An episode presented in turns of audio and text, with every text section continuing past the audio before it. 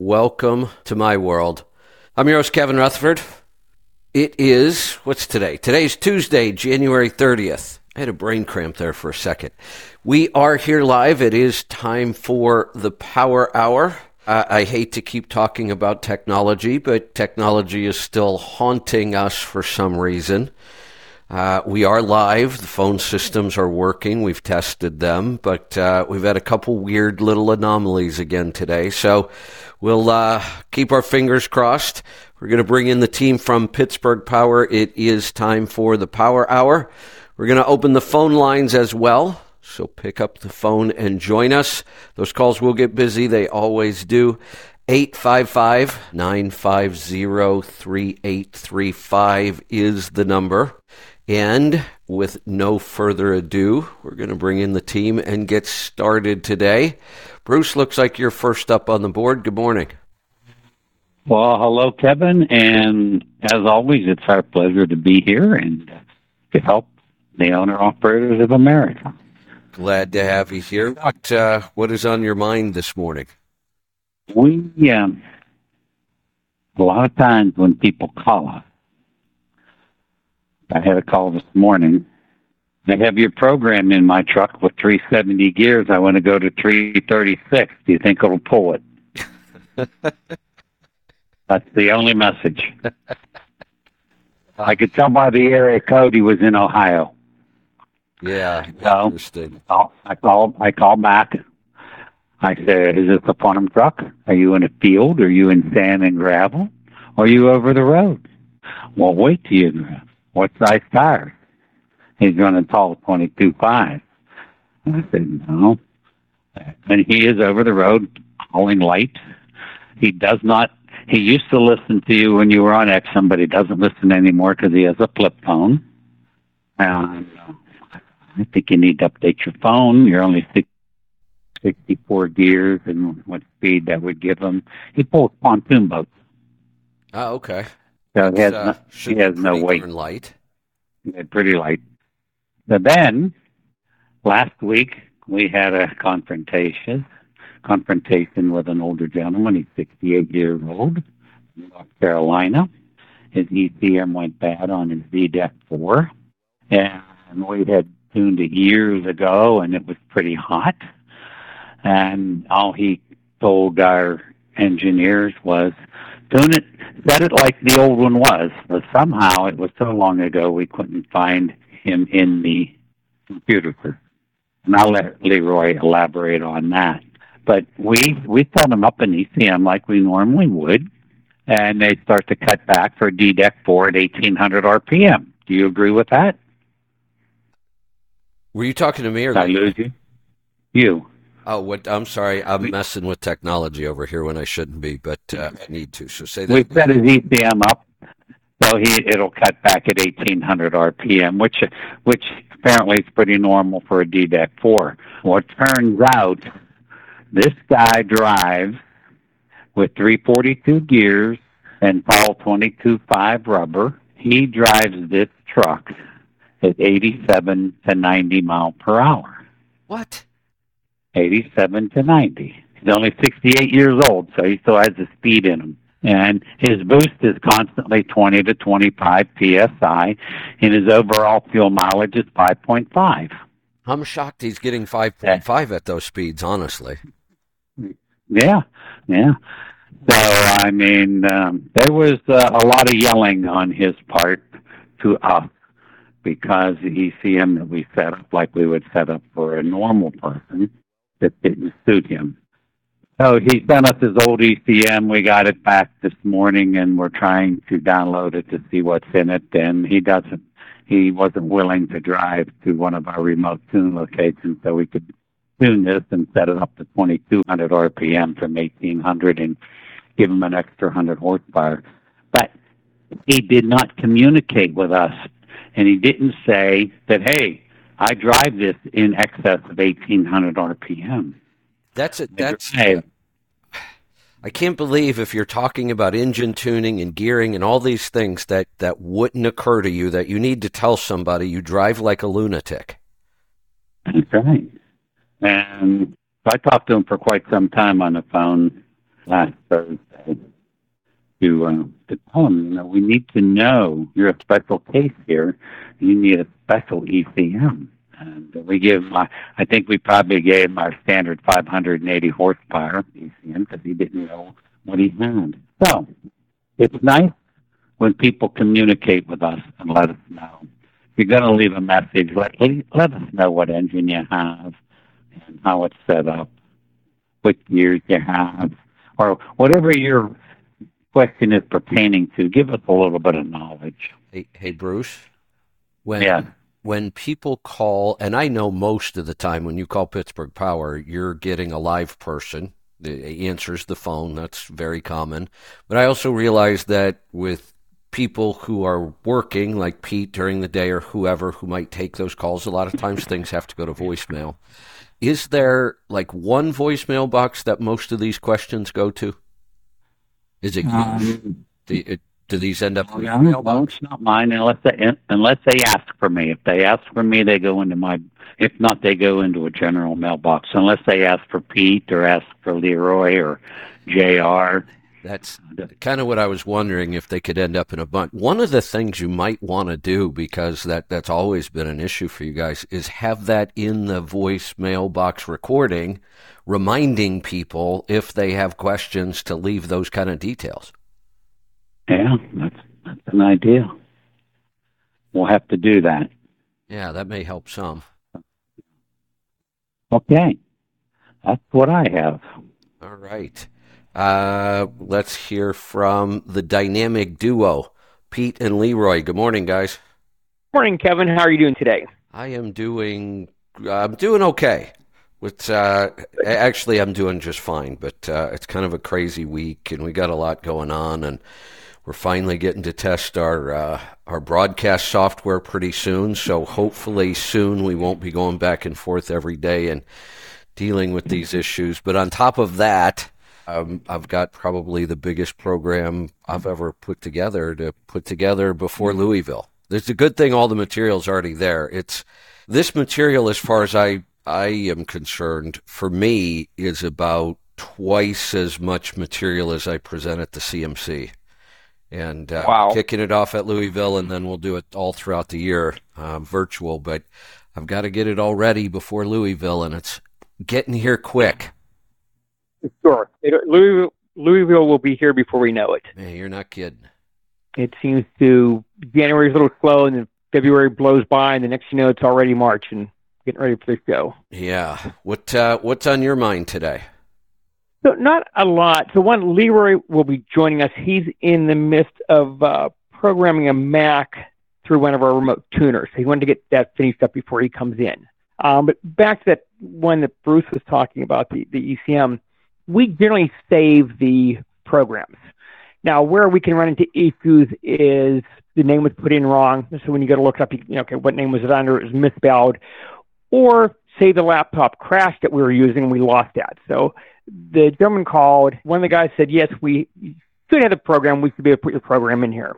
When we couldn't find it, he was told, we do not have that program. I have to build you another one. Is that okay? He said, yes, it is. Now he keeps complaining he was never told he wasn't getting his same program, which he was. Oh boy! And uh, so we try to keep it. You figure how many programs we do, especially with Detroit. You know, it's not like you know this Mac program Leroy's doing. He's gonna be able to look that up because we don't do many Macs. Right. Um, but when it comes to Detroit, we do so many.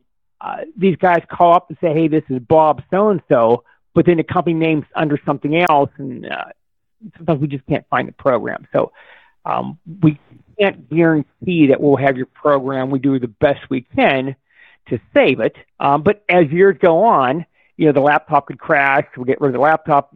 Some data doesn't transfer. Um, we don't have that program. Right. But, but let me say, let me ask you this, Pete. Instead of using his first name, he might have used his initials and said SM Trucking. And so we would be looking under his name instead of SM Trucking, exactly. right? Exactly. So it's best. It's best if we always keep things in people's first and last name. A lot of times people leave a message and they'll say their first name real fast, but they're in a real hurry to say, or they have to say the trucking company name. And that, doesn't pertain to us. We need to know your first and your last name. It makes it easier. So that's a you know project we're working on, um, getting his ECM set up the way he wants it set up.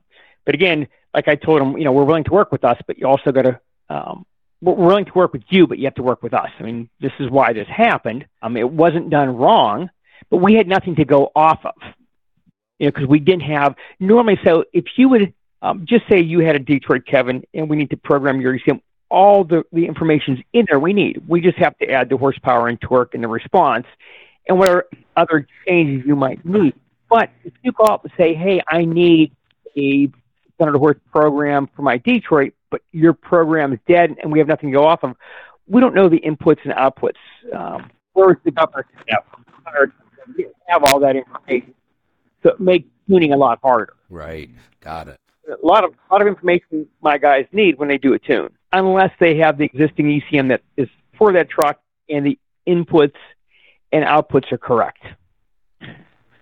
Got it. All right. What else we so, got? I, Oh, uh, a little bit of information. I, I just read this that so we're talking about how fast this gentleman drives. California is looking to uh, by 2027, if you buy a new car, that it can't go over 10 miles an hour over the speed limit. So, so they want California. What are we talking about? Like 70? No. 70. Oh, yeah, that's right. Is 70, so you could go up to 80 then. Okay. Well, you know, that doesn't stop the person from doing 80 when it's 40. Or, and that's more dangerous. Or through a school zone. I mean, really. Yeah. It, unbelievable. Yeah. And doing 80 someplace at 70 is probably pretty safe in most cases. All right, now, do you think, like my Audi reads the speed limits? It, it always tells me the speed limit on the dash do you think the ECM uh, naturally has to go through the ECM? The ECM, let's say I'm in a 45 zone, the ECM would allow me to go to 55. Oh, that's a good point. That's exactly what they made yeah. do because many cars yeah. now do that. That's part of all the changeover to autonomous. So you're right. They'll be able to to control your speed limit to 10 above whatever the sign is saying. Mm-hmm. Is it time to just kind of going to detach California from the U.S. and let it float over to China? um, you know, there was a lot of people that didn't cheer for San Francisco because of that yeah. in that football game last Sunday. Yeah. There was a lot. Un- unbelievable. I mean, it, doesn't California have enough of its own problems to deal with already that they should not be trying to fix other problems that aren't really problems? We've all been able to drive our cars fast as we want for as long as we've wanted. And yes, sometimes people get in accidents. That's how the world works. The, this, this just total government control over everything we do has got to stop. And California is just the worst offender at this. I mean, California honestly treats mm-hmm. us like children. We're too stupid to know how to live our own life, and they have to write a bunch of rules to keep us all safe and control us. That's all this is. Yeah, and Did you hear? Twenty twenty. You hear they with that Go ahead, um, speed limiter? You know, there's going to be a programmer already working on a code to eliminate that. Of course. Of course, that that's how this works, and it's just insane that we keep doing stupid stuff like this when we have real problems all over, and this is what we're spending time and money on. Mm-hmm. Yep, fixing a problem that's really not there. Right. It, it, this is not a problem. And if they're going to push this through on cars, are they going to push it through on trucks then? Oh, I, I always expected that this would happen on trucks first you know, commercial vehicles, they always exert more control over commercial vehicles and drivers. And mm-hmm. uh, I expected this to happen first in trucking. You know, it won't be surprised. Unbelievable. All right. What else, and, oh, Pete? Last would be um, the shop's pretty open. So uh, if the customer needs to come in, we can get them in pretty short notice. Good stuff. pretty much so, uh, you know, I know we were behind for so long, and I think a lot of people, I mean, we've been busy since before the pandemic happened. Right. And then really busy during the pandemic. So it's been years that we've had open. Um, so I think a lot of people don't want to call thinking we're going to be backed up, but we're finally caught up. So if someone needs to, an appointment, we can get you in pretty quickly. All right. Good. Hey, Pete, Pete, you I'll want to mention some of the, go ahead, Bruce. we have, we have several specials we're offering too. I can do that. Yep. So we're running um, for this shop, and let me pull them up here. Where are they? So what? Uh, where did it go? Okay, here we go. So one would be it's going to be um, a dyno run with the manometer, and we'll have the gauges on it. So we're checking fuel pressure, boost. Um, the manometer will check blow by to let you know how good or shape the engine's in. We do the Hawkeye inspection, boost test, and check for codes for seven ninety nine. Uh, generally, that runs about eight ninety five for that. So that's one of the specials we have. Another one is the diesel force cleaning with uh, cleaning the DPF afterwards. And if you have two DPFs, it's thirty three ninety nine. Normally be thirty seven thirteen. So a pretty good savings there.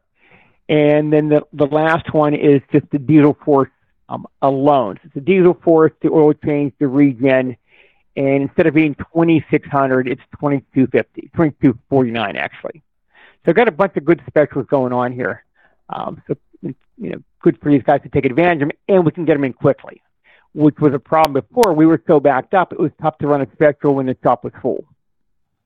All right. Hey, real quick, um, I'm dealing with some audio issues over here, so I'm just jumping in to talk so the uh, the people monitoring can check my volume to tell me if I need to turn it up. We're getting a lot of calls that were unbalanced. You guys are louder than I am, so uh, I'm just checking to see if it's any better or if I still need to to work on some stuff. Um, Pete, while while I've got you on here, because you and I were always the ones that kind of talked about this during the uh, during COVID and the lockdowns, all those supply chain shortages, and then they lasted, and we were talking about it for a while. Um, it's starting to look like it's happening again because now there's two problems. We have the Red Sea issue. Um, Mhm. Ships are being attacked by pirates and bombed, and we're fighting over there, and that's been a huge disruption. Now I understand the Panama Canal doesn't have enough water, and some of the larger ships aren't going to be able to get through, and they have no solution for either one of these problems, and they are predicting all kinds of supply chain shortages again. I didn't hear the Panama Canal one. I heard about the um, Red Sea, and I had mentioned to Bill about the prices going up, and he's checked them. He said they've, they've already doubled. Oh, So if you have a container full of stuff coming over, uh, and you order it now, it's going to be double what it was a week ago. and it sounds like that is getting worse, not better. The Red Sea's getting worse, and now the Panama Canal is going to be a problem. We're so, we're so far parts wise. I'm, I'm having trouble with the big cam parts. Again, they're getting old, so I kind of understand that. But as far as ISX parts, CAT parts, it hasn't been too bad. They're probably getting pretty deep. Um, but again, I expect that's going to change. Yeah. Um, you know, one thing we might want to do, maybe we could help people out a little bit. We're we're in the supply chain every day because we're ordering stuff, so we'll keep an eye on things. You have a direct line to the supply chain that matters to our listeners. If you could kind of keep an eye on, uh, mostly I'd be worried about consumables. You know, if you start finding out that certain oils are harder to get or filters or, you know, stuff that we really kind of can't do without, that all of us are going to need those consumable items. Can you kind of keep an eye on that and let us know if anything's changing? Absolutely, I will I- do that. And here, here would be my advice to anybody. Um, just knowing that this is an issue, and we'll try to keep up with it. And if we can warn people ahead of time, we will. But I, i- in our business, we do everything we can to stock up on consumables, even way ahead, like three or four times what we need or what we would normally keep, just because if if you do get some sort of a shortage, it can be really disruptive. For sure, absolutely. So I would uh, I, I, would take a look at what kind of consumables you're using in your business: oil, fluids, filters, things like that. Um, maintenance items you know might be coming up any time this year. Um, I may even buy tires way ahead of time if I had a place to store them. Yeah, tires can uh, have been a problem in the past. I know I was looking for some tires and, and uh, didn't have much to pick from. That that's the problem. We haven't gotten to the point where it's like you're going to be stuck on the side of the road because nobody has a tire. But it's very possible you're going to end up with tires you don't want. Tires that don't mm-hmm. work well in your operation, that the rolling resistance is awful, or it, it's just it's no fun when there's something that important and that expensive and you find out you can't get what you want. So you might want to check those early. And uh, if you can get your preferred tire and you know you're going to need them sometime this year, uh, I would buy them now. And they're only going to go up in price with the That's shipping problems too. we're having. It's going to get more expensive. Yeah, they were talking about both um, inflation starting back up again and getting worse, and then also what they call said you're you're going to see a lot of companies continue with this shrinkflation. You know what that is? It's smaller packaging. Yeah, they don't change your price; you put less goods in it. Yeah, they they keep the price the same. The packaging looks identical. They they don't make any other changes to kind of tip you off that anything changed, but you find out that the one you bought last week was bigger than the package you bought this week for the same price. So they don't raise the price, they just shrink the size and people don't notice. Mm-hmm. When you buy half a gallon of ice cream, it's not a half a gallon anymore, is it? No. I don't know. The one that I always found funny is I, and I don't know if this is true or not because it's just something I see on the internet, but um, I've seen this chart of when a two by four actually used to be two inches by four inches, and now I guess they're not even close anymore. Right. Or if you uh, back in the fifties when we would buy a Mallow cup or a Reese's peanut butter cup, it was a nice sized candy bar. Now it's about half. Yeah. Well, on one hand, it's a good thing because we shouldn't be eating that stuff anyway. but on the other hand, it's yeah. not because they're looking out for our health; they're just trying to screw us. All right, Leroy, wake up. Well, he's doing a program on a Mac with one of our dealers. So once he's done with that I, program, he'll pop in. I, I, think that's an excuse. He's not awake yet. Yeah, it could be. He did look awake this morning. Yeah. Yeah. There's there's lots of places. well with a, there's lots of places. well with a clear mind. Shop. For sure. No, there isn't. We don't have any places to take a nap. Bruce, you've got 37 trucks in the parking lot. They all have sleepers. I guarantee you I can find a place to take a nap. You wouldn't find me. I'm in the building. The only place you could, you'd have to be on up where we store radiators and charge air coolers. Yeah, I know where that is too. All right. Well, I guess. Pete, do you have any update on new radiators? So Sean was working with the gentleman uh, today. As a matter of fact, Sean was in, in co- contact with him, um, getting us some prices and what uh, he. Sean sent him a list of what we normally use to make sure we get them in the heavy duty four rows that we like. Okay. Sean is, was working on that this morning. Okay.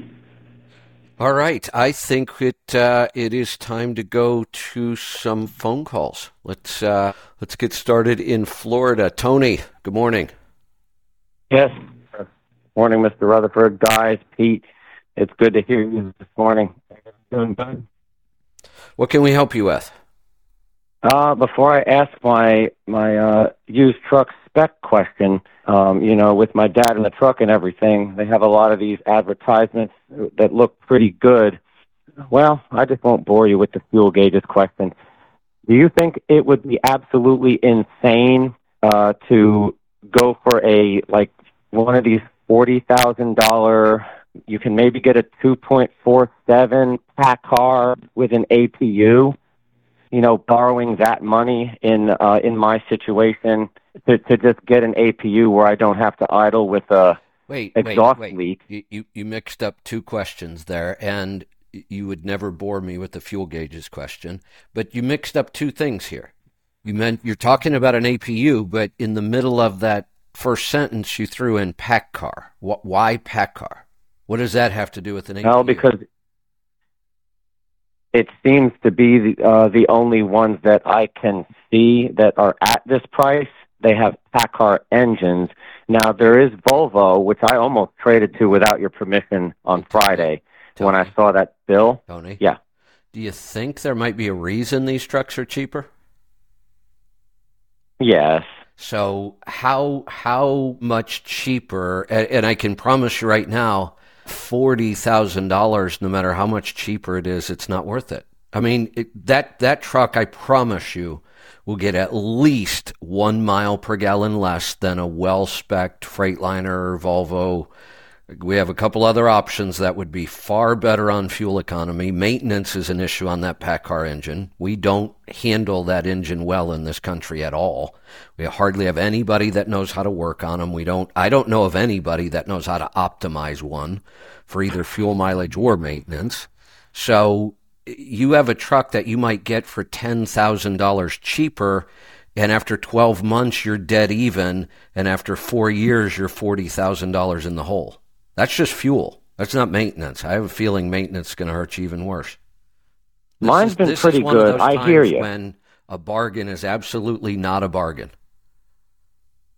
I hear you. I do have to counter that mine's been pretty good at damn near a million miles. But okay, I should have jumped on that Volvo. They're used. They're, they've got like 560,000 miles, whereas these PACCARs have like 460. They, they totally, two. Yeah. Let's think about this one issue. If you call here with a PACCAR problem, we don't have a lot of answers for you. We don't know much about that engine. Uh, it's one of the few engines I have no resources really to reach out to anybody. You know, we've got a. All right, what about of, Cummins? We cover a lot of trucks here, uh, going all the way back to mechanical, then moving into the early electronics, and then the emission engines. I mean, we know as, about as much as we could know about all of those. Um, and when we don't, whether it's you know Volvo or Mack, we've developed a lot of good resources around Volvo and Mack, so we can help people. I have nothing for PACCAR, nothing. I, I don't know what to do. So you would have been happy with uh, with the sixty thousand dollar Volvo at uh, at like five hundred forty seven thousand miles used 2019 with an APU um, that I could have traded into on Friday, and I almost did. Depending on the specs, I'd be much more interested in that truck. I know what I'm getting. I know I can, if that truck's spec close to being right, I know I can get eight and a half, nine, nine and a half miles to the gallon, depending on how it's spec. And now I don't even need to wait two years to break even over what you were talking about. It's going to be less than two years. Everything after that would be a loss on the other truck. I might have gotten lucky with a 2.64 on those. Now, did Henry say that there are only two trucks in the world with a 2.15? Uh, available, I believe so, and and that makes sense. It would probably be well, Probably, I would think Volvo, Mack, and Freightliner. And that's because those are the only engines that are really designed to go down to those really low RPM, true down speeding. And that's the only reason you would need gears that high, is when you're really trying to downspeed. And you would be okay if I got a hold of a Cummins. Uh, I might have missed what you said at at that price. You know, the forty thousand, four hundred thousand mile range. Let me address that. I I would not own a Cummins today. I've said that for a long time. I don't like them. I think they're overly complicated. I don't see them performing all that well in the real world when it comes to fuel mileage and maintenance cost. But at least you've got a great resource for fixing those. Pittsburgh Power, uh, they they're still really good at those engines. So that's one plus. So at least we've got something there that I could say, well, you could have a good shop, you could have somebody that's going to help you, and you've got a problem. I I just don't like the engine. I, I just never have. I've just never been mm-hmm. impressed since since they left the N14 platform and went to the ISX. I just have never liked that engine. Well, since we're leaving Bruce and Pete kind of high and dry here, I do got to say that my my PACCAR has lasted a million miles and not really much to much problems, and that only leaves me uh, really one choice What's is a Volvo. fuel economy? This, uh, since going 60 or, or including before I went 60, is something around seven. I would say pretty pretty uh, consistent. Well, there's part of the problem. Why are we talking about, I think, kind of, sort of something around seven? I mean, you, why isn't it just, well, my lifetime average is 7.37? It's the number. Well, because with me, I think sorta is pretty damn close. It's it's not like five between four and eight. It's or between five and eight. It's it's between uh, six point nine and seven point one. okay. Because I've compiled that in my head from all my IFTA reports. Uh, my head has automatically uh, computed a instantaneous average, and I just I can just do that in my head. I think your head needs recalibrated. Kevin, Anyway, Kevin, we, we do we do have a lot of guys running the PACCAR engine that are running the max mileage catalyst, and we're not hearing problems. So, I, I'm not. I'm not too concerned about the problems. I, and here's part of the problem. If we go by what we're hearing on that engine, it, it's skewed because there just aren't that many of them. So if I hear a couple problems, that that catches my ear a lot more than if I hear a couple problems about a Freightliner with a DD15 because there's a gazillion of those on the road. So when I and let's throw the maintenance aside. Let's say that that truck will never give you a maintenance problem. I'm just not at all happy with seven miles to the gallon in today's world. Not even close. Eight doesn't excite me anymore. I mean, I, in today's world, nine plus is what's going to keep you safe. And there's no reason not to shoot for that. It's your biggest expense. It's the biggest place we have to save money. And uh, to me, it just doesn't make sense to spec a truck in today's world where right off the bat, I know I'm going to lose a mile per gallon at least. I did buy this truck in 2016 with a 3.25 rear axle. Um, don't really know if I knew at the time how much So- that would mean. I think seven's pretty good with that, but I do have to say I'm pushing back on all those PACCAR problems. Uh, mine is is the anomaly, and I do run the catalyst. Well, and like I said, throw the maintenance out. I, I can't, you know, say that it's it, the trucks that I track have a higher maintenance cost than than average. Not a lot. So, but I can set that aside. The fuel mileage is a slam dunk. We can just look at that and say, here's how much it's going to cost you every year to own this truck because the potential fuel mileage just isn't there. We don't know how to get it out of that engine. I was going to justify the Volvo uh, because of fuel. I know I would save, you know, this amount every year, even if I do everything else wrong. That's Uh, I just couldn't handle the the interest, so that's why I called. I was supposed to finish my yearly uh, profit gauges, Let me but I ask you got, this. Maybe held up. this question. and then I'd have my number. Maybe we're approaching this question wrong. I don't think you're going to do much better fuel mileage by going out and finding another truck with a PACCAR. I think you're going to end up in about the same range. Why not just keep yours With- longer? With uh, going from 325 to 247, it's not going to save that much. It- it- we got to remember every time we talk about this gear change, we can't talk about it like moving from this ratio to this ratio increases fuel mileage this much. There's no formula like that. And there isn't because there's too many other variables still involved. What I can tell you is I don't know if I can find a single PACCAR engine in our database and fuel gauges that is beating nine. It just doesn't happen. But I have tons of new Volvos, Macks, and Freightliners that can do it.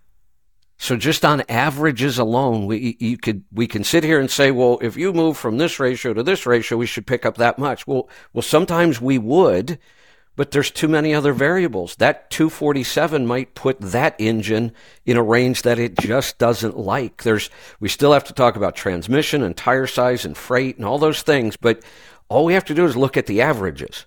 This is the beauty of having a database like fuel gauges. I can look at the big picture and say, if it were possible to really squeeze a lot of fuel mileage out of that PACCAR, we would see people doing it in the database. We just don't see those kind of numbers. May have to go against you and just and just uh, Hey, get another PACCAR and Wait. and just kill you. Yes, I did hear you can everything do whatever you you want. Why, with- why not keep the one you have?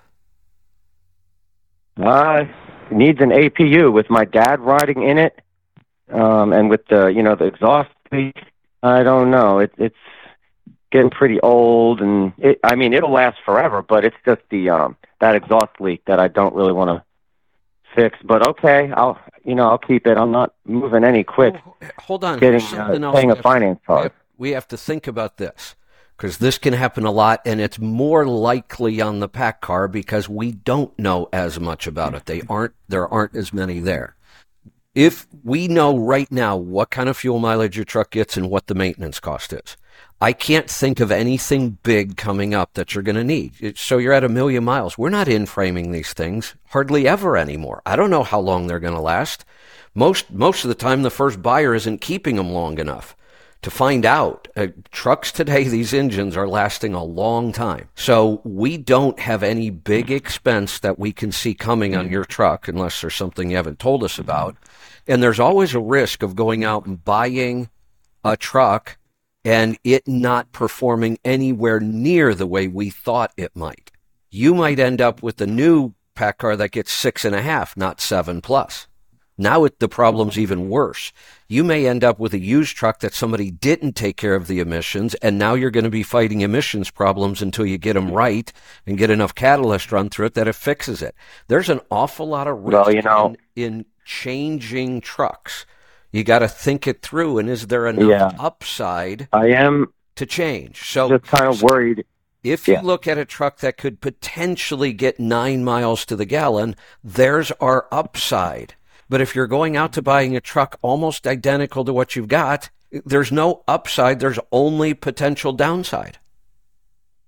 I am worried about uh, the next major breakdown. They're telling me the uh, oil pan is leaking. I don't buy it. I saw. Wait, Tony, I think it's stranded on the road with this truck, so that's you know kind of why I'm looking. But I'm I'm not afraid to keep it. well, I would rather keep the one you have than go buy another one just like it, just a little newer. We- We're not, like I said, we're not really gaining anything. Let's go back to the oil pan. The shop says it's leaking. You don't think it is, and, and we can't figure out whether it is or not.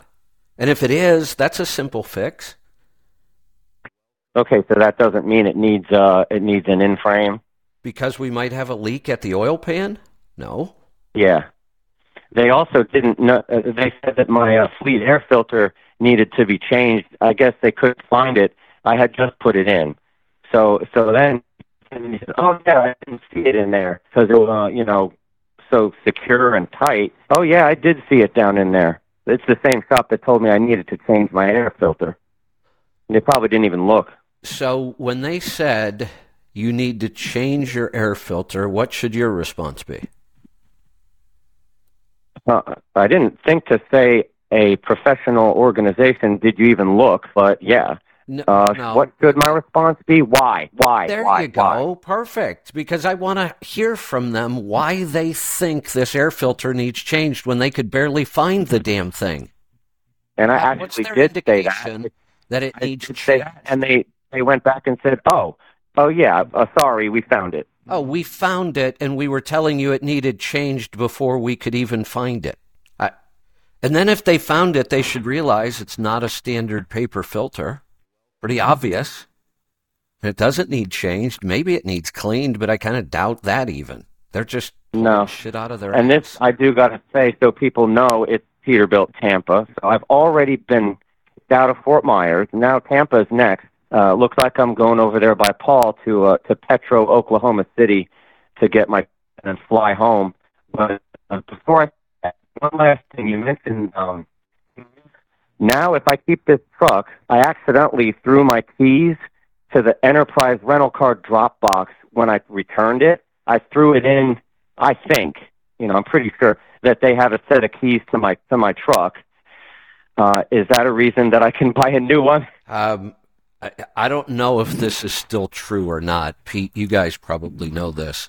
Um, most truck manufacturers that I'm aware of have a very, very limited number of keys Um, I do know for a fact Volvo was horrible at this. I don't know if they had more than about seven different keys for every Volvo that was on the road. We used to share keys back and forth at the FedEx parking lot on Volvos because the odds were somebody else's Volvo key would open and start your truck. I don't know if that's Pete. Is that a thing with all the other brands? A year ago it was. I know the PACCAR products. I mean, we would have extra keys and say, roughly the keys we couldn't find them. We just grabbed extra keys we had until one worked. Yeah, and usually it wasn't I do- hard to I have find to one that worked. That at the stop, I asked about this, and he actually said that my truck is is less than newer trucks. Like the newer trucks, it's easier to to find a key, but on on mine, it's not. Okay, interesting. Tony, I you never, don't need. I never me- knew of this let me, problem. Let me address your question. Tony, you don't need any excuses to buy a new truck. You get to buy a new truck anytime you want. You're just calling and asking me for my advice, and my advice is I wouldn't buy a new truck in your situation. But if I did, I would make sure that I was getting significantly better fuel economy.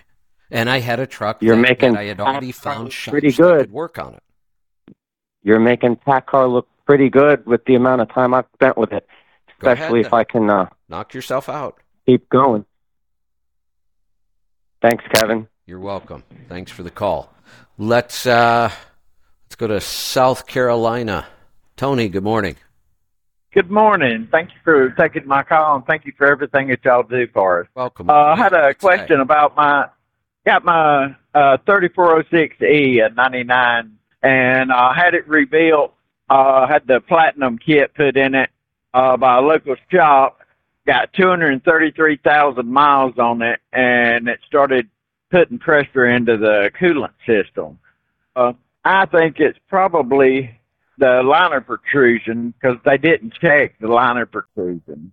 Um, my You're exactly right. That's that's what it is. Uh, we have a client friend. He had a cat reman engine put in, and his liner protrusion is low. That's that's what happens when people don't check liner protrusion. You notice we talk about that in the past. We've talked about it all the time. You want to look at the factory spec. And if it's three to five, you want to be at six. You want to go one thousandth over factory spec. And when you take an engine in to be rebuilt, you need to tell these people, I want to be one thousandths over the factory spec on liner protrusion. If they look at you, strangely, you know that they don't know anything about liner protrusion. And then ask them to see their tool that cuts the upper counterbores. right. If they don't have the tool to cut the upper counter bore, ask them how do you check liner protrusion, and then do they have the correct dial indicator with the the base that's about a foot long. So there's a lot Right. to liner protrusion. You know, it it adds almost a day's labor to make everything right on the upper counter bores, but so for eight hours of labor, you're eliminating future head gaskets being blown. Do you have a 2WS or a 1LW engine? Do you have a 2WS or a 1LW? One LW. Okay, it's a good engine. You just have a liner protrusion issue. So, so do this when they pull when they pull the head off. Tell them to put the to check the liner protrusion with the dial indicator and go to the 3000 thinner deck plate, and that should fix your problem. And if they don't know what the 3000 thinner deck plate is, give us a call and we'll tip it to you. Uh, 3000 spinner deck plate. Yes. Um, and then if that's a problem, that's all I'd have to do is just take the head off, put that in, put it back together, and I'm good to go. Probably. I'd like to know what your protrusion is. So have them mic it in 10, 2, 4, and 6 o'clock on the liner. The uh, intake manifold being 12 o'clock. And have them mic it in four places. So we need 24 readings, and then we can advise you better. Okay. It's not that hard. It's not that hard. And if they don't want to do it and do it right, bring it in. We'll make it right. All right. Well, thank you very much. That was uh, what I need to know. I was wondering if it's going to have to be a total rebuild or. Uh, no, it doesn't need a total can do rebuild. All right. Okay. And thank you. Uh huh. You're welcome. All right. Bye-bye. Thanks for the call. But Kevin, this is becoming an issue again because we haven't talked about it for a while. Was liner protrusion? Bruce, when And uh, that's how far the liner sticks up above the block. I I I know we've been talking about this a long, long time. When when was the first year you guys identified this as a problem and started talking about it? We discovered liner protrusion back around 1981, Wow. 82. Uh, and we're still talking about it, and so many shops still don't understand it. I don't understand it. A lot. I'm not saying they're bad mechanics. They just don't study the fine points of an engine. Bruce, why, why do you think after decades of this that CAT itself hasn't caught on and made it made a bigger issue about how to correct this? Yeah, that's that's amazing to me. Yeah, that just it, it seems like such a clear cut case of there is a much better way of doing this, and they just seem like they just want to ignore it. How many mechanics don't know anything about a torsional damper? That too. I know. I know. All right, let's uh let's go to South Carolina. Nick, welcome. I also want to let you know this is our last call on the board. not sure what's going on today. Calls are usually much heavier than this. Maybe we better go back to the basics after this call and talk about some of the basics. Hello? You might have to. Although I will say this: if we get to nine o'clock and we run out of calls, um, what uh, what did what did they what does the president say? They're calling a lid on it. I think that's the term they use when Biden needs to go sleep for the rest of the day. We're going to put a lid on this today if uh, we don't get more calls. I have a I have a CMC to go work on. Nick, welcome.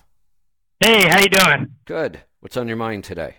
I got a couple things for you. Uh, one of them is the CMC. Oh, good. Um, I really want to go, really, really want to go, but they're not letting trucks park there until starting on Wednesday afternoon. We So I'm just trying to figure out the logistics on that one. Thank you for making me aware of that. We hadn't thought of that yet. So, uh, Yeah, they're they don't let trucks in there until noon on Wednesday. Angie, if you are listening, hell? could could um, you make that point to Lisa? Uh, let her know that we may have a truck parking issue uh, because the CMC is going to start and they may not be able to get in, and see if we can um, get with Toby and find a solution to that. Thank you for that. To think about, let's talk about. do about. I it. get a discount now, or Um, No. Yes. I'm joking? I actually We'll I'm give- not going to have that. We'll give you a free not- T-shirt. That's right. There you go. That'll work. I'm I'm actually not going to have that problem because I'm not bringing my truck. I actually went out and bought a bought a camper just for the CMC, so I can stay right there at the site. So Oh man, that's Uh, So when when do they allow the campers in? When the when's the Uh, camper allowed? Tuesday, yeah. because they have campgrounds there all the time. Right. You could book a camping spot virtually anytime you wanted. Sometimes the issue is a, a lot of the shows, they sell out that RV parking lot pretty quick. So if there's a big show I talked to them. prior, then you may have a delay before you can get in. But usually you can get in to the RV park just about any time. I talked to them yesterday. They got like five hookups left and 15 dry left. So if you're going to book, you need to book. I'm surprised, knowing that they have five hookups left. I, I keep going back and forth whether or not I should just jump in the coach and take another road trip, but I just don't have enough time. I don't think. Yeah, we can have the party at your your place. I know, I know. So we'll see. But thank you for the heads up on that. That could uh, that could save us. Okay, no problem.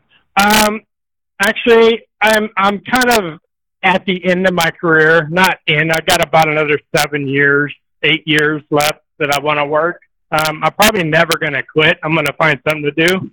But I have a 16 Freightliner Columbia glider. I love this truck. Um, it's starting to get a few miles on it and I'm wondering if it would be worth. I'm getting over eight miles a gallon. I go, I use about a gallon of oil every twenty thousand miles. Uh, just wondering if I should think about replacing it. If it'd be cost effective for me to replace it over the next eight years, or um, change put the gearing in this thing that I want to do because I've only got I got three fifty five with a 10 speed, and it's not really drivable in the mountains. Kind of sucks, actually. Well, a, a gallon of oil and 20,000 miles is no oil consumption. If you really like the truck, why have you lived with a 10 speed this long? Why haven't you put a 13 or an 18 in it? I'm lazy, to be honest. Uh, Just just don't want to spend the money, you know. Well, I have sayings for that. You know, Yeah, I know. that you I know. squeeze today will come back and bite you tomorrow. So, Yeah, I agree. Well, I'm coming up. You guys are gonna. I'm gonna have you guys do uh, a radiator in this thing. I got a two core, and in the summertime, I just have a hard time getting up the hills without getting real hot. yeah. And How, how old are you? I'm 60. Okay. Okay. I mean, I'm not gonna quit trucking at all, but I'm gonna cut way back. You know what I mean? Sure. I'm gonna. Um, I've Cause I go freaking. When I, when I turned 76, in a year when I turned 76, I'm going to cut back even further. Well, you're cutting back pretty good. You're down in Florida, aren't you? I'm in Florida. I still work every day, though. Yeah. I see too many people that are retired and are bored to death. Yeah, I I go stir crazy after about a week off the road. Oh, yeah. I yeah. I absolutely go stir crazy. yeah. I So- down here. He, got he sold it. He ran local Western Pennsylvania, and his wife sells real estate down here, and he's down here in a condo. And uh, the only thing he has right now for transportation during the day, because he has the car at work, is a bicycle. And I was with him yesterday, and uh, he he's 81 years old in great health, and uh, he's going a little stare crazy. I said, you could have Yeah. kept one of those trucks.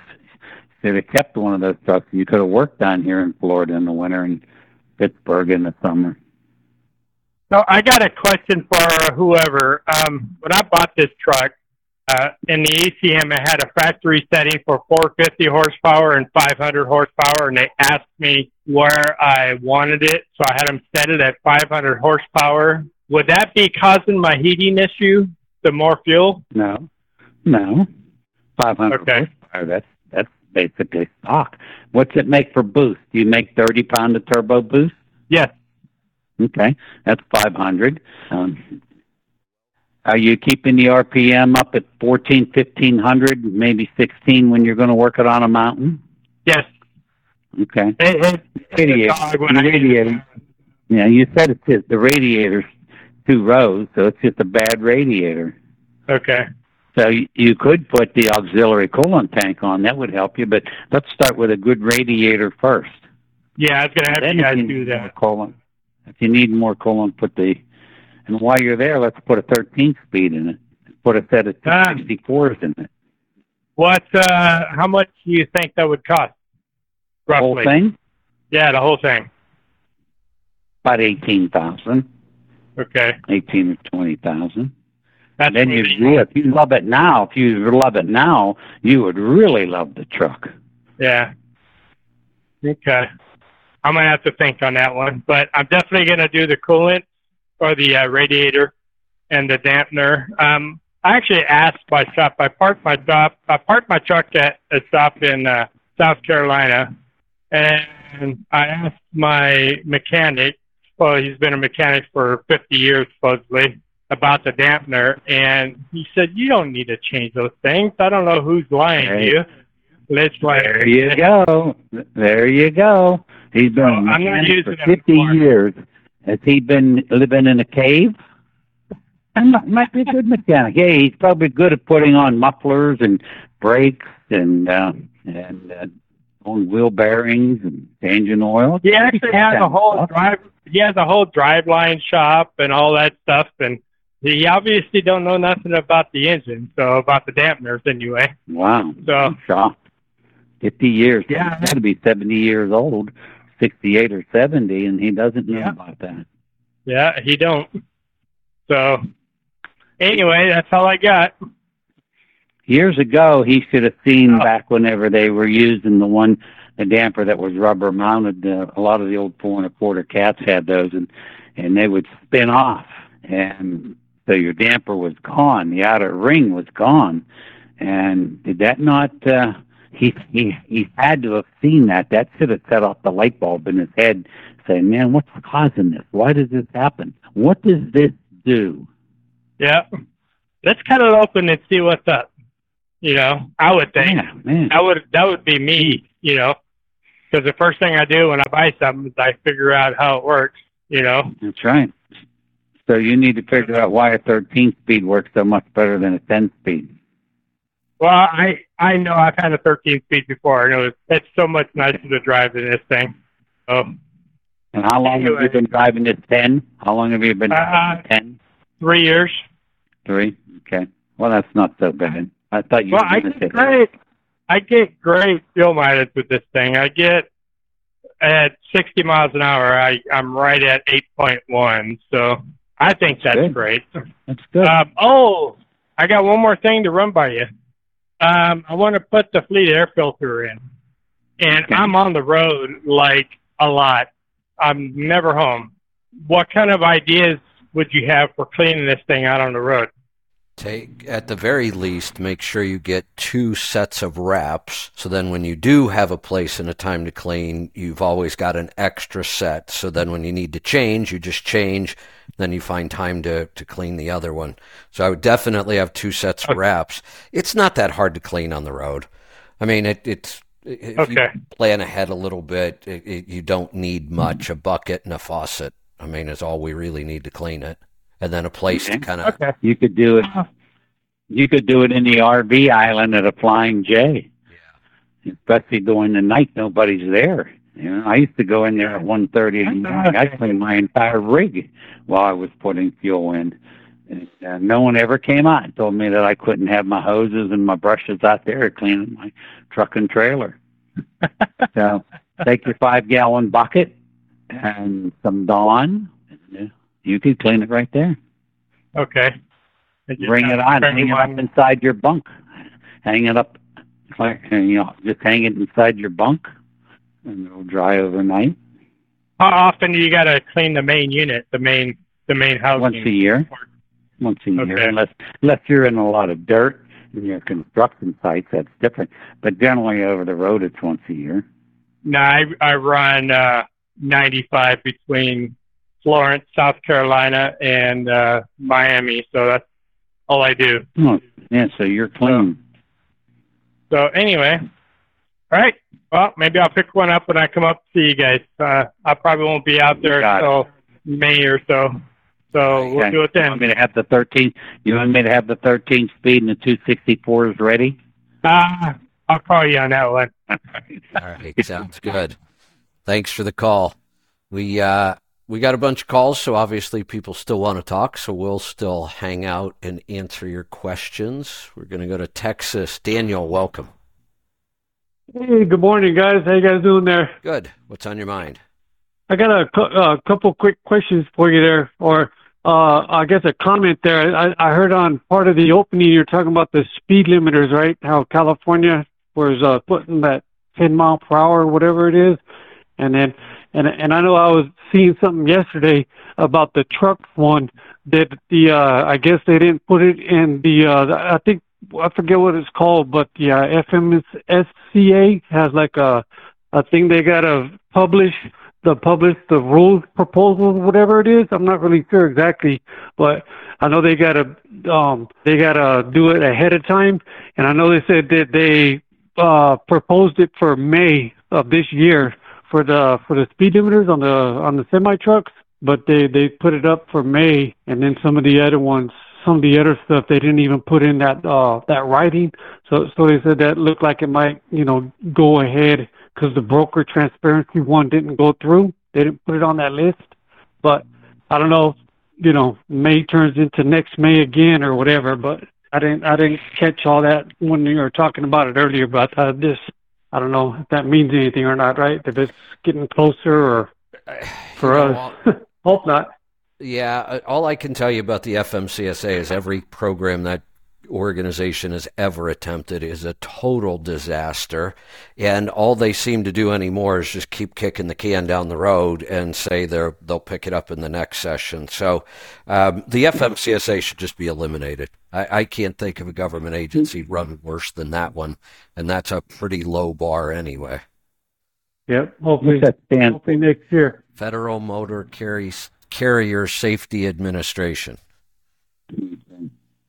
It's a fairly new Okay, um, organization. it was I, I always forget the history on this, but it, it we had the DOT and um, trying to remember the other organization, and I, am just drawing a blank. But then they created the FMCSA, and uh, since they have virtually every program they've been in charge of is just a mess. Bruce, you know when when we we measure things in business, you know if something's really important to you mm. in business, you measure it. The, example I would use is is FedEx monitored their on-time delivery rate religiously every single day. And they, you know, always tried to make it better and they were up in the high 90% most of the time most of the time, high 90% of the packages got delivered on time. That's not the case anymore. They've been struggling. Everybody has. Uh, but compare that to they're in the high 90% of reaching the goal they set for themselves. The FMCSA claims that every carrier in the United States that has authority needs to be audited by them. They get a safety audit to make sure you're doing all the stuff you're supposed to do around safety correctly. That program has been in place, I, I believe, over a decade now. I have to go back and look. It's been quite a while. Um, how many of those carriers do you think the FMCSA has been able to audit? What percentage of carriers, after all these years with that program, what percentage do you think have been audited? Just take a wild guess. How much? Well, Uh, six. Six percent. Ninety. They failed ninety-four percent of the time. do we even need them? No, no, we don't. I'm not a guy that I don't need rules. I just like common sense. Uh, Common sense is exactly right. And and if you Common sense. Why? Let's let's go back to the deal parking a semi at Louisville a day or two before the Louisville Truck Show. The field's sitting there. It's empty. It's empty. The world's largest truck show. Why can't a semi show up on a Tuesday? yeah, I know. It's only common sense. Yeah, I agree. When I ask people, they say, "Well, that's our rule." Anything in life, I'll say, "Well, why do you have that rule?" Well, we just have that rule. Yeah, I, I just love that. Or or the better answer is, well, that's the way we've always done it. yeah, That one Yeah. makes me crazy. So what? You've always done it that way. If it's not good, stop doing it. If there's a better way, then do the mm-hmm. better way. yeah. TSA, you know, whenever you're going through safety to get on an airplane, I had some brass inlets on my boots a month ago, and it was setting off the machine. They wanted me to take my boots off, and I said, "No, your floor's too dirty." Well, what do you want us to do about it? I said, "Clean it." yeah, that was a Right. tough one. How hard? Vacuum the goddamn thing. Just clean it. Yeah. I don't want to walk in your dirt Yeah. with my socks. Yeah. You know? Boy. So, All right. Um, Daniel, anything Well, else? I have one more point. Yeah. Um, well, I had to. I, I thought I would just mention that, just but I guess I wasn't the right one. Um, no, eh, okay, pretty like right now, uh, maybe like next year or whenever some of these trucks start coming down, like on the uh on the trade-ins or whatever. I know the you know the the trucks are a little bit high still right now. Uh, and I don't need one right now. But I was thinking about, you know, I have money saved up for this time. You know what I mean? To just go do a cash purchase, whatever I need. Um, I was thinking when it comes a little bit, you know, when the prices come down a little bit, I was thinking about upgrading to like maybe a 20 or 21 uh, truck.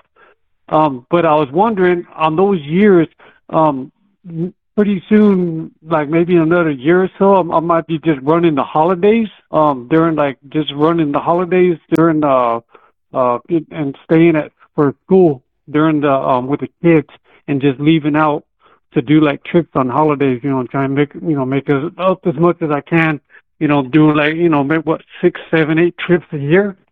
But what I was wondering is if I get a DEF truck, you know, that it, it that's going to mess everything up, right? If if it's sitting for half the year or like for like, you know, it's not getting a, a load. Because I know you got to have a um like a heavy load to make the the regen work, right? If I if I ain't mistaken. Now you won't have any problems. Uh, my pickup truck sits for seven to eight months, and it's in a garage, and I don't have a DEF issue. I have the max mileage fuel-borne catalyst in it, but you'll be okay. Why do you want to buy a new truck if you're only going to do six or seven loads a year?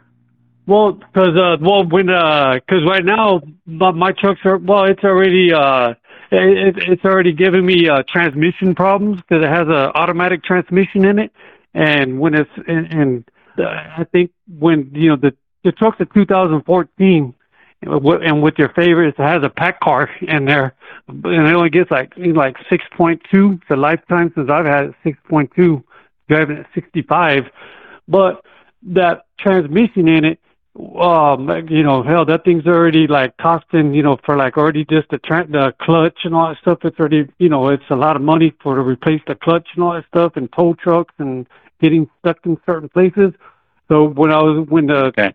when it's time to do that transmission to finally just go out i'm just going to park it i just whenever i don't want to you know since it has a PACCAR i, I don't want to put you know uh, that much money into it like ten thousand twelve thousand dollars you know what I mean? Because I know the PACCAR motor, I- I'm not going to replace that. It's just when something major goes wrong, I'm just going to park it and have a backup.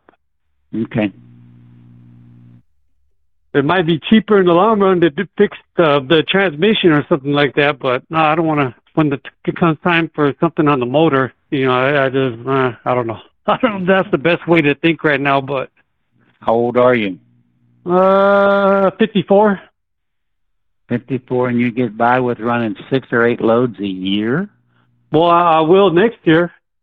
I I, I save a lot, Zach, because I, I I save a lot, and I just you know some sometimes you're just working through the holidays. If if you don't have no bills, I don't have bills, so all, everything's I learned from Kevin a long time ago. Pay everything off in cash and don't have no bills on anything, so I don't have to worry about. I can stay home for a month or whatever. Everything's paid for already. Okay. All right. Anything okay, else? So, um, no, that that'll be it right there. That's more than enough there. So All right. All right, good luck. maybe I get a maybe I get a nine mile per hour, an eight mile per hour truck, right? A Volvo or something. Yeah. hey, Kevin, have you seen the prices coming down yet, or are they still kind of high? Used trucks are way down. Used trucks are way down. New new trucks we're not going to see drop as much because they're much more impacted by inflation and shipping and all kinds of other stuff. Okay, but the new ones, like in twenty ones, twenties. Well, Probably when I say there. new, I mean brand new. New to me is not sort Yeah, of 20 new or maybe yeah. new or newer. New is new. New truck prices are affected by inflation and the supply chain. There's no way around it. Used trucks are more affected by supply and demand, and supply and demand is in our favor right now. So used trucks, even a I don't care if it's a 2023. If it's used, you're going to get a better deal on it. If it's new, the OEM Right. can only drop their price so much because they're still being affected by these inflated cost of building and supply chain problems. Okay. So do you think probably be better to probably it, it's going to go like the further we go into this deal into 24, the probably the prices are going to drop even more, right? Because I, cause I don't need the truck right now. Um, my truck's running good. It's I- just I- you know something as a backup. I can't promise anything's going to keep coming down. We're pretty darn low. They might, but I'm pretty confident they're not going up anytime soon, so you don't have to be in a hurry worry about it. Okay. Okay. All righty. Well, I All right. appreciate you guys' help there, and have a good day there, and we'll talk to you guys on the next one there. You're welcome. We're going to head north of the border this time. Hold on. Uh, no, I clicked on the wrong line, so we're just going to take it. It's easier. We're going to go to Illinois. That's not north of the border. Uh, Ken, north of some borders. it, yeah, I was just going to say it's north of, I don't know what, Kentucky or something. Go ahead. Uh, I had a question about liner protrusion or comments about liner protrusion you're talking about. My question is, uh, how much does liner protrusion sink over the life of the engine? Uh, if you've, uh, is there any way you can figure that out? I, w- when I tore my engine down at a million miles, my liner protrusion was at basically two and a half thousandths. Would you have any idea of where it was when they started, or What engine is it? it's a C13 cat at KCB? C13 cat. Um, uh, years ago, manufacturers used to take the blocks and set them in the field and let them rust cure, Right. and then bring bring them in and shot peen them and machine them, and and that helped. Today they don't do that. So on the cat, it's amazing to me that the liner can sink because it does have the liner sits on top of the block, and then it has the deck plate. But they do sink. And I never thought about how much do they sink in a million miles. Pete, do you have any thoughts on that? I, I don't know, simply because we never know where they're at. An example is the uh, the cat you were talking about earlier, the liner protrusion with what a little over 100,000 miles, and it was at ones and twos. So you know, it was it's below spec in, in that short of time. So you know, did they set it low to begin with? Was it on the low side? Uh, we always set ours on the high side of the spec when we do them here. But I don't know if I've ever, you know, say, did an engine and then you know, years later have the head off and, and mic it to see how much it sank, but they, they do all sink. Um, but I don't know how Uh, much. Well, another question then. You you set them at the high side. Is there any disadvantage to setting uh, setting them at the high side? And I have a reason for that question. But go ahead. Is there any risk you're taking someplace else because you set it at the high side? If No, you go too no. high, We've had up spec it would be, but the high side of the spec perfectly sinks. Yeah, we we go one thousandths over the maximum specs. So say on a big cam, it calls for three to six or four to six. We go seven, and we've never had an issue on the cat. We usually go six. So I, I was reading No. something and people were talking about breaking the liner flanges when they got high. I'm like, I've been around trucks since 1981 or before that, and I've never Yeah. heard of liner flanges breaking. Um, Mm. Bruce, I've heard you talk about watching some YouTube channels before. Have you ever, has anybody ever heard of the Adept Ape or he's a cat mechanic up in uh, yeah, Idaho? I've seen it a couple times. I was watching. He was cutting counter bores, set liner protrusion on a C15, and said, you know, the the heck was two to seven thousandths, and he was setting them at three and a half. And I tried to ask him, he never would answer why he was setting it so low. And I didn't know if the three and a half would be good for a million mile engine, or if it would sink too much over the time. That was that was where I, my original question came from. Wow, I thought he was a cat expert. That you kind Yeah, of blew well, that you watch it theory. in. My C13, when they, uh, I had it rebuilt by a local shop. We put Caterpillar Platinum Kit in it, and you know when they started putting it back together, I was not there that particular day. I was there every other day that they were working on it, found my liner protrusion at two and a half and three, and said the the spec was two to seven. You know, he said I'll put it together if you want me to, but you'll have head gasket problems. Head gasket was why we tore it down in the first place. Actually, throughout this thing's entire first life, it you know burned a gallon of oil in 4,000 miles and about 12 to 15,000 miles. It took a gallon of antifreeze its entire life, and you got to believe it was going out the stack. They overhauled it. You at the time they would not cut counter bores on a C13, so we pulled the block out. Quickly found out the block was banana shaped and uh, you know we line bored it, did everything to it, and I'm at a million one fifty seven on the overhaul now, and it's a, still a better engine than when Cat built it new. Pretty amazing. And they, I tried Yeah. to get them to go to, uh, they they set the liner protrusion at six and a half. They wouldn't go to seven and a half or eight or No, six- anything like you said. Six and a half is good. I, I never heard of the cat being set at seven. Have you, Pete? I always thought it was uh, like three to five or something. But six and a half would be good. I'm sure that he said seven on. Uh, I'm sure that Dep Dave Josh said seven that time, but I know they told me seven on this on this one. Was the Yeah. upper end of spec. So The old We- KT series Cummins that had the six single heads, they were playing with 9,000 liner protrusion on that. okay, I did not know that. Uh, we got in a big argument locally where one of the local farmers got a truck with a oh he had a factory reman crate engine cat, you know, with paperwork. Everybody was bragging about the with paperwork and so you know, I wasn't impressed. I'd rather have one that was rebuilt locally that I knew was done right, not just within the range. And nobody seemed to be able to understand that. But at uh, two to three hundred thousand miles, they had that factory reman torn apart with head gasket problems. yeah, yeah. And maybe Mark Dinslage could call in. Mark, I know you're listening. Call in and talk about your issue. So he's on a 2WS cat. Okay, well, that's really all I had. I didn't know where I should go when it's time to rebuild it again, I guess. But uh, I, I could go another place. I could address, you know, you talk about replacing parts before they break, Bruce. Yes? And I've gotten in trouble with that where I replaced an air compressor at a million miles and at 400,000 miles, that air compressor stuck, had a front bearing failure, which stuck the rod out of the block of the air compressor. But with that front bearing gun, it also wiped out the gear train on the front of this engine.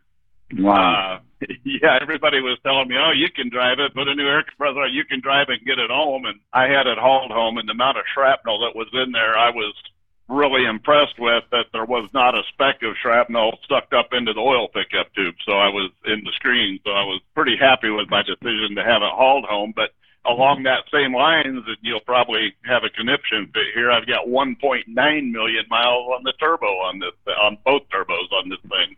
Oh, that's and every- good. Every time we look at them, and I say, should those come off? There's like you can't find any better ones to put on it. So, Right. so I don't know. You know, I've got, I've won and lost both ways. So Well, I think if I had a million mile on an air compressor, I think I would probably change it.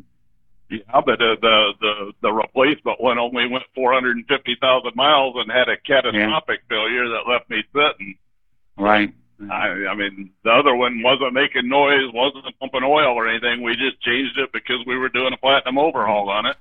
So, I understand. but anyway, yeah, along that same lines, my rear drive shaft in this truck has never been out of the truck. Still got the factory U joints in it at 2.1 million. The the front drive shaft I rebuilt at, at 1.2 million, and I've had to put U joints in it two times since then now. Uh, and that's I'm Where- supposed where- to be getting where do you live? Spicer U joints, Northwest Indiana, Okay. Well, and everything's Sounds supposed like to be factory Spicer. We know not to put cheap parts in this truck. mm, sounds like you're a very gentle operator. Uh, I try to impress upon people, you know, that are driving with me or around me that every time you move your foot on the pedal, it's going to cost you money. So plan ahead. Don't don't step on it unless it needs it. There you go. So you don't need it. All right. Good stuff. Feather in and feather out, you know. Yep. We got to move along. We've got to head off north of the border this time to Alberta. Derek, welcome. It going today? Good. What can we help you with? uh, yesterday, and uh, I just want to know about the initial first dose. Uh, I have uh, 300 gallons, or 150 aside. Do I dose at the 12 ounces and then, you know, just what I put in uh, after that, or do I uh, just, you know, when I go to fill up today, uh, you know, if I put 100 gallons in, do I just put the amount in for that? If that makes sense. So, so let me ask you a question. What do you think you should do? Well, I think I would initially dose it the whole 300 gallons, and then. You're absolutely correct. Oh, okay. Okay, sounds good. Yeah, I just wasn't.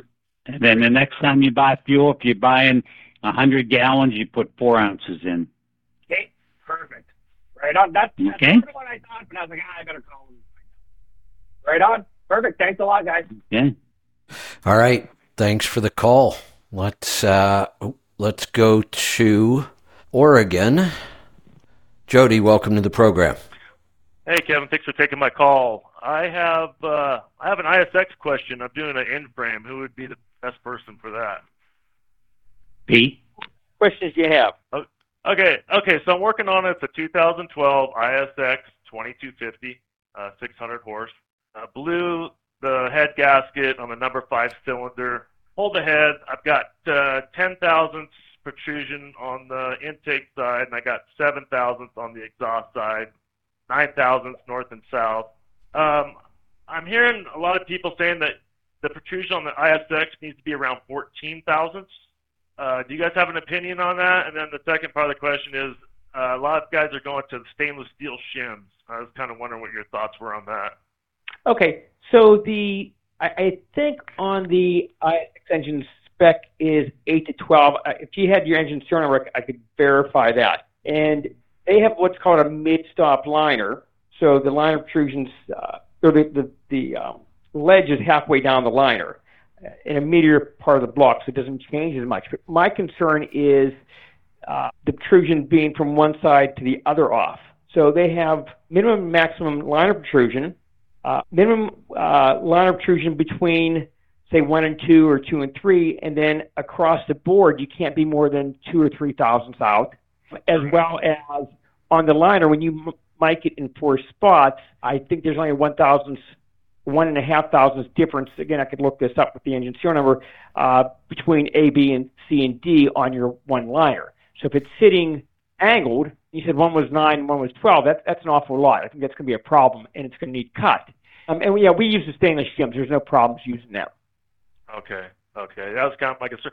I was just thinking, you know, if I do raise the protrusions up to, you know, the 14,000 like they recommend, you know, um, you know, with the brass, it seems like the brass would kind of give a little bit by pressing down all that pressure on top of the head. It seems to me the stainless steel might. I'm probably overthinking it, but my thought would be put a little much too stress on that uh, on that counterbore. But So yeah, I- you know a lot of the yeah they are. Cat those two is stainless. Uh, You know one of the reasons like the N14s ran a, a brass one was the brass would take the beating and not the the block, which reduced some cracks in the counterbore area, and then also it would seal better because the brass was soft. If there was any infections in the liner or the counterbore, it would help seal any any possible coolant leaks. So yeah, I, I think that brass would work better, but they're using stainless. We're not seeing any issues with it. Okay. Fair enough. All right, guys. Well, I sure appreciate it. That's all I got. All right, that's all we need. Thanks for the call. Let's head off to Pennsylvania this time. Austin, welcome to the program. Hi, how are you guys doing? Doing great. What can we help you with today? Got a question about fuel mileage, and uh, I'm really curious to know the last 30 days of my fuel mileage has been awful. I mean, it's been, I can't give you a real number, but it's been in the sixes for sure. Well, first off, why why can't you give us a real number? Well, I can't pull it up on my phone, look at it directly. Um, I can give you my, my 90 day is 6.67. Okay, is it has something changed significantly, or is this just normal mileage for you? Oh no, my 90 day average is 6.45. No, it's changed dramatically in the last 30 days. Like Okay, it's just skyrocketed down. so we're trying to figure out why. So I had pretty consistent. I had 6.87, 7.2, 7.51, 7.0, 6.30. oh. Then I had seven. Then I had 3.63. Now that was because it was below 40. I was idling a lot, and the winds were 50 mile an hour, and I was fully loaded. Well, that 50 mile hour headwind. Right. So that's So, so that's what we call an outlier. We just throw that one out. It's meaningless. Okay, yeah, then I had a 4.81, which is kind of meaningless too. The same situation. But then I have 6.43 and 6.77. I left Salt Lake City and drove to Des Moines, or drove to uh, Omaha, filled up, and I only had 6.43. That seems really low to me considering. Wait, wait, wait. No, hold on though. Your average is right around seven. So s 6.3, 6.4, not an anomaly at all. Wouldn't even catch my attention. You can easily swing that much in one trip for a dozen reasons. Okay.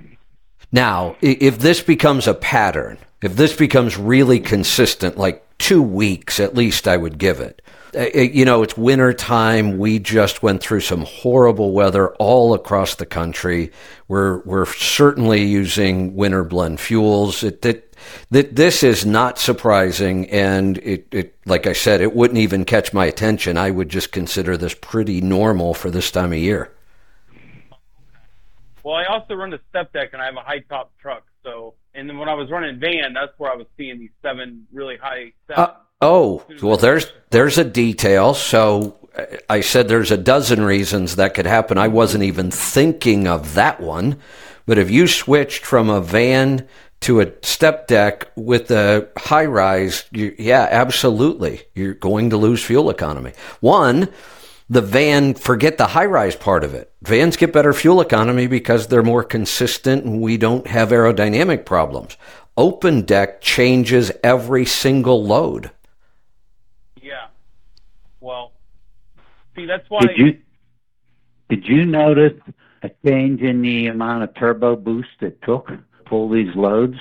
Yeah, huge difference. Huge. You're talking five more pound boost, seven? Yeah. So, so here's the thing to think about. Most people don't realize. Most people don't realize the the one issue that changes dramatically in the wintertime is aerodynamics. We don't think about that. The air is much colder and it's more dense and it's hard to push through cold, dense air. Now you multiplied that effect because you went from a van, which is fairly aerodynamic, to an open deck, which every load is different. I am not surprised at all that you saw that. It, it, that could have been worse. Hmm. Well, um, so, here's what I want you to think about. Here's what I want you to think about. If pulling that van if you were able to go at your cruising speed on average, let's say five or eight or nine pound of boost, and then you went to the drop deck and you saw that you were at 12, 14, or 15, you just took an extra 100 horsepower to pull that trailer. That's your fuel mileage. The, the boost gauge is telling you that uh, something's pulling harder.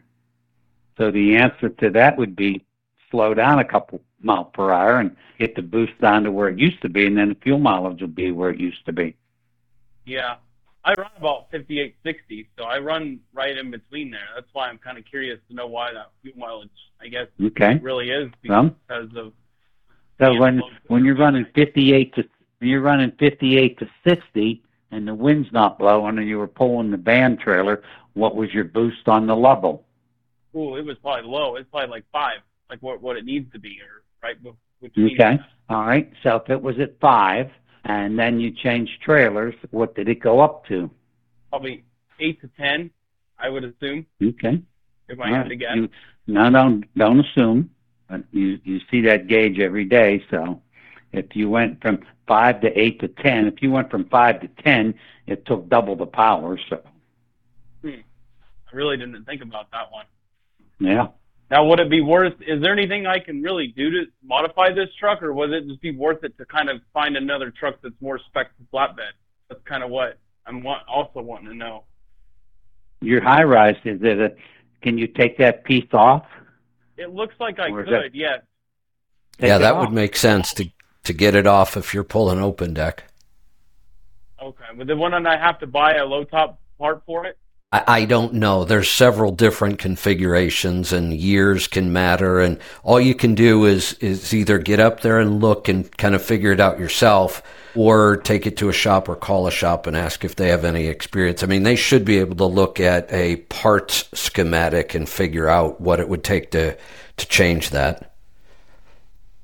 Okay. Um, I mean, it couldn't be because I need to change my fuel filters. Could that be a reason? Change, could could bad fuel filters cause fuel mileage to go down? Well, why are why are you Austin? Hold on. Fuel, how many miles are on your fuel filters? Well, well, hold on. Before we answer that question, Austin, you gave us all the details, and my my answer was, I'm surprised it didn't affect your fuel economy more. We've identified why it went down. I mean, we can talk about fuel filters and could they cause a problem? Yeah, they can. We don't have any indication here that that's the problem. We know what the problem is. I expected the drop to be worse. Now, what I find on fuel filters is I'm going to notice it in my everyday driving before I'm ever going to see it in the fuel mileage. You, you, you lose power up at the top end. You know, you get up into top gear and it's just really a dog. You're constantly downshifting a gear on the slightest little hill. That's an indication, you know, we've got a fuel filter problem and that's going to show up before you're ever going to see it in your fuel mileage. And we've already identified what the problem is. Yeah. Well, I guess maybe I'm just thinking, I was thinking something else, but yeah, maybe it's time. I don't know if it's time to like trade in for a new truck. I, I don't know. I don't really want to do that. That sounds silly to me. But what have you done? What have you done to this truck to improve fuel mileage? Um, do the, the max mileage fuel catalyst, which I know that doesn't help that much. Um, and I also added the fleet air filter, and that's it. I've thought about adding the air dog, but I, it's really expensive to add. Hey, hey, hold on, Austin, hold on. We got we got to change your thinking.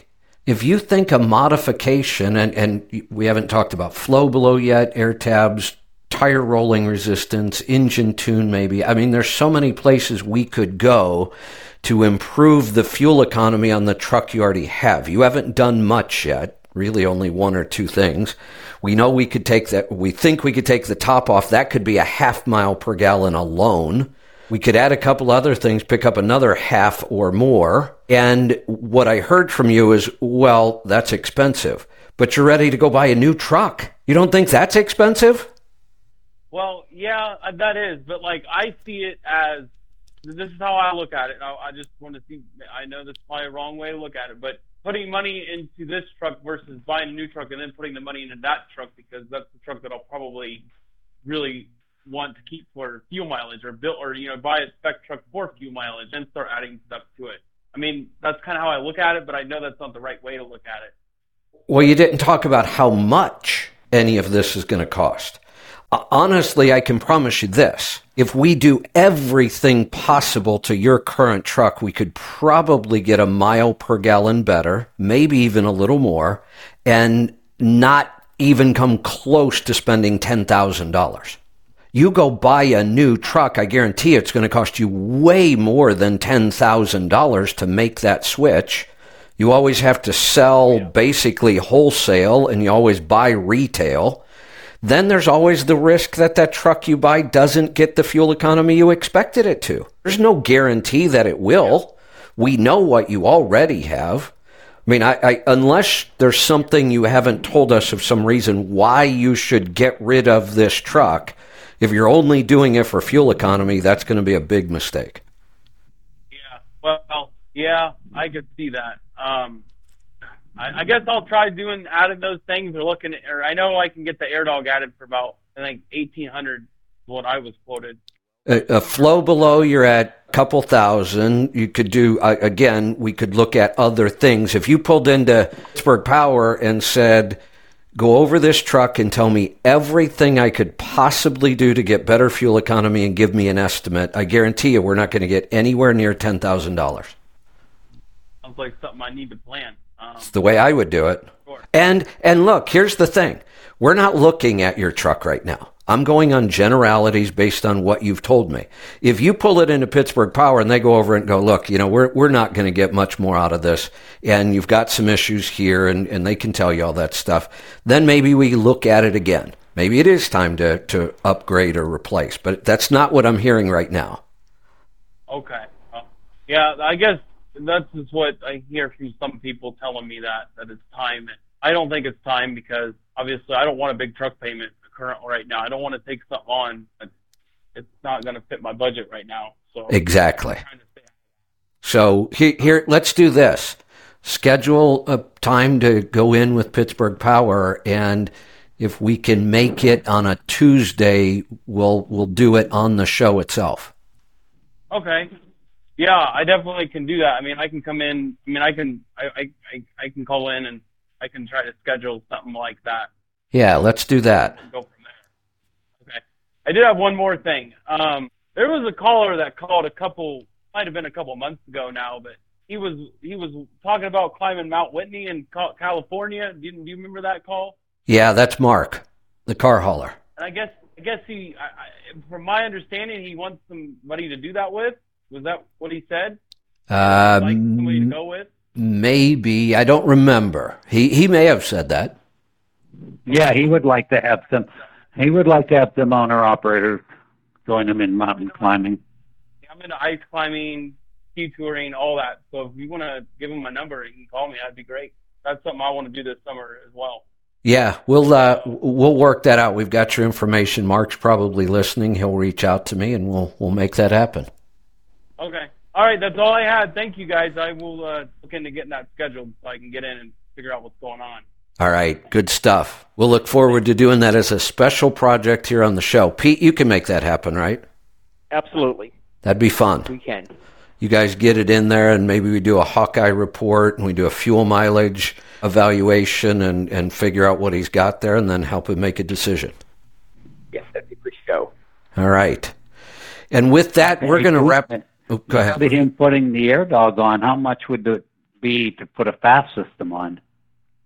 Yeah, we'll we'll look at. Similar between the two units. I don't think there's a big price difference. Yeah, we'll we'll take Okay. a look at all that when it's in there, and we'll uh, we'll help him decide all those things. All right. Anybody have anything else they want to close with? We're going to wrap this up.